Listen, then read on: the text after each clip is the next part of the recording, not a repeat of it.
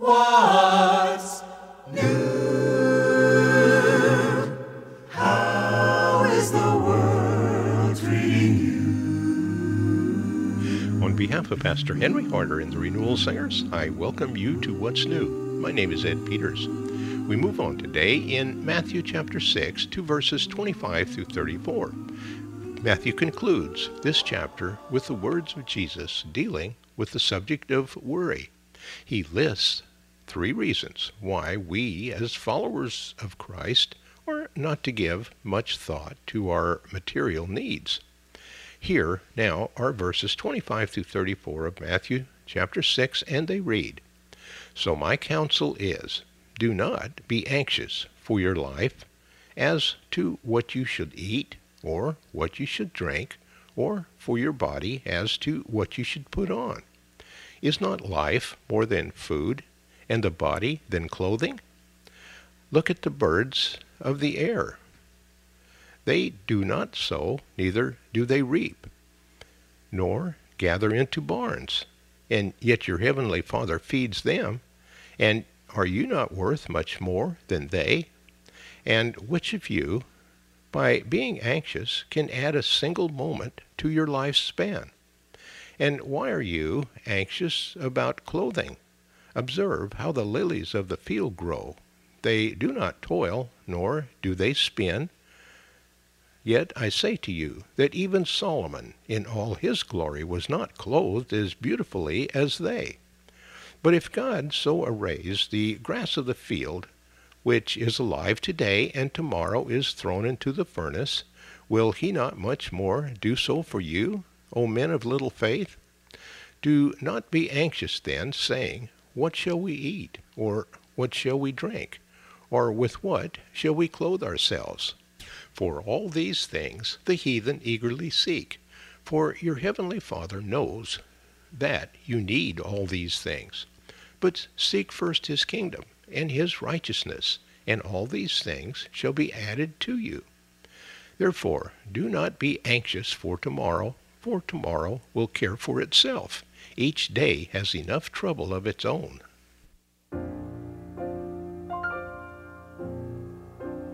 My faith has found resting place, not in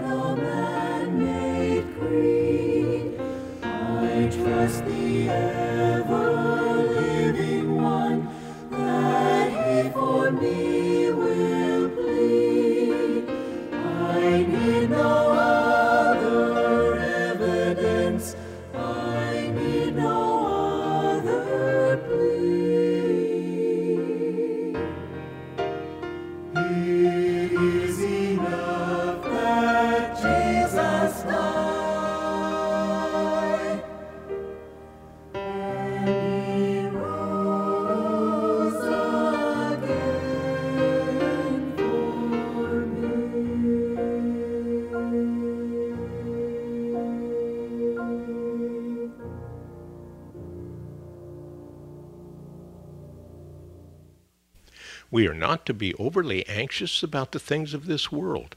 Material things should not be the goal of our lives. Now, here with our study is Pastor Henry Harder. Humans are notorious worriers. Many of us are anxious about almost everything.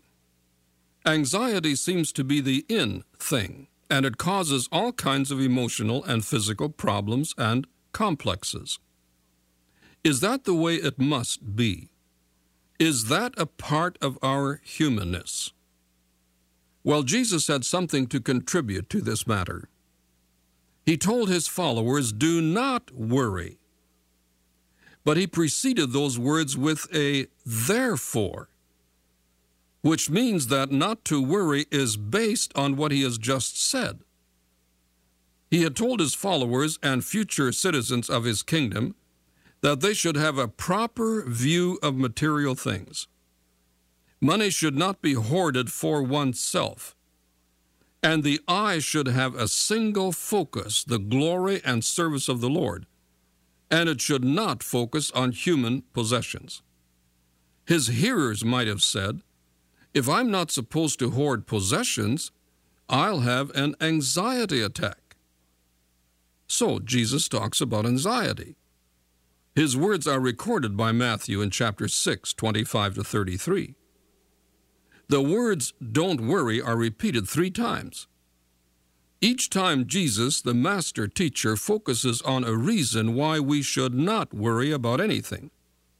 First, don't worry since anxiety is unnecessary because we have a heavenly Father. Here are his words. Therefore, I tell you, do not worry about your life, what you will eat or drink, about your body, what you will wear. Is not life more important than food, and the body more important than clothes? Look at the birds of the air. They do not sow or reap or store away in barns. Yet your heavenly Father feeds them. Are you not more valuable than they? Who of you by worrying can add a single hour to his life? And why do you worry about clothes? See how the lilies of the field grow. They do not labor or spin. Yet I tell you that not even Solomon in all his splendor was dressed like one of these. If that is how God clothes the grass of the field, which is here today and tomorrow is thrown into the fire, will he not much more clothe you, O you of little faith? Our God is such a person as a father. We are children of a caring father. I, as a father, would have been hurt if our son, when he was a child, would have worried about food, shelter, and clothing. God cares for his creation. Jesus' statement here presupposes a biblical cosmology.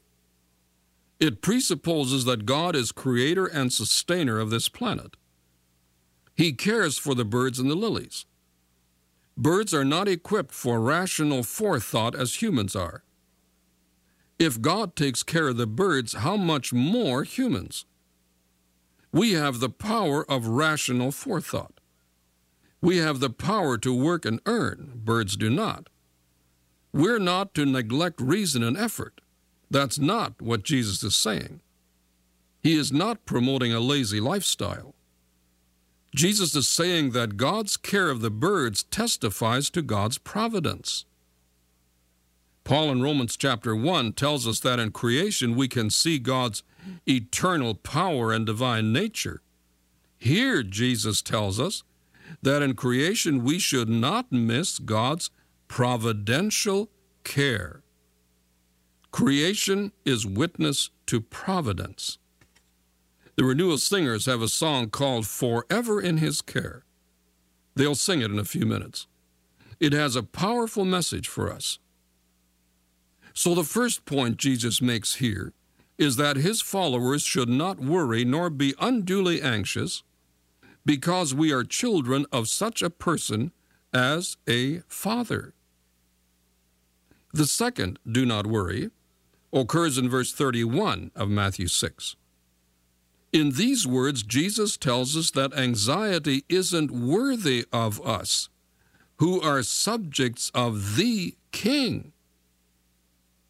Jesus is speaking to subjects of his kingdom. Here are his words.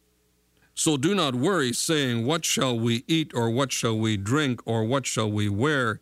For the pagans run after all those things. And your heavenly Father knows what you need. But seek first the kingdom and his righteousness, and all these things will be given to you as well. Jesus is offering his kingdom.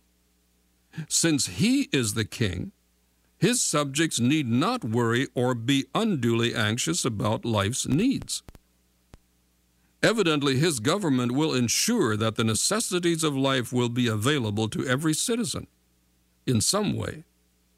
There will be no need of welfare when he is king. Jesus' third point is that anxiety is useless. So why worry? Verse 34 reads, Therefore do not worry about tomorrow, for tomorrow will worry about itself. Each day has enough trouble of its own. Worry accomplishes nothing.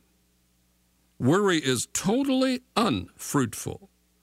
it produces nothing useful. So why worry? When God is our Father, Christ is our King, and when worry accomplishes absolutely nothing. Now, here are the renewal singers with Forever in His Care.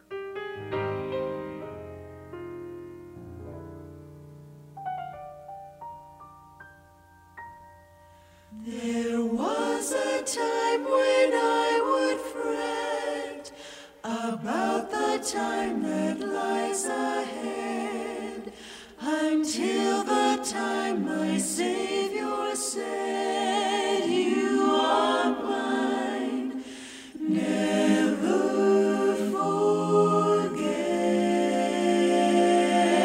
So why should I worry shines or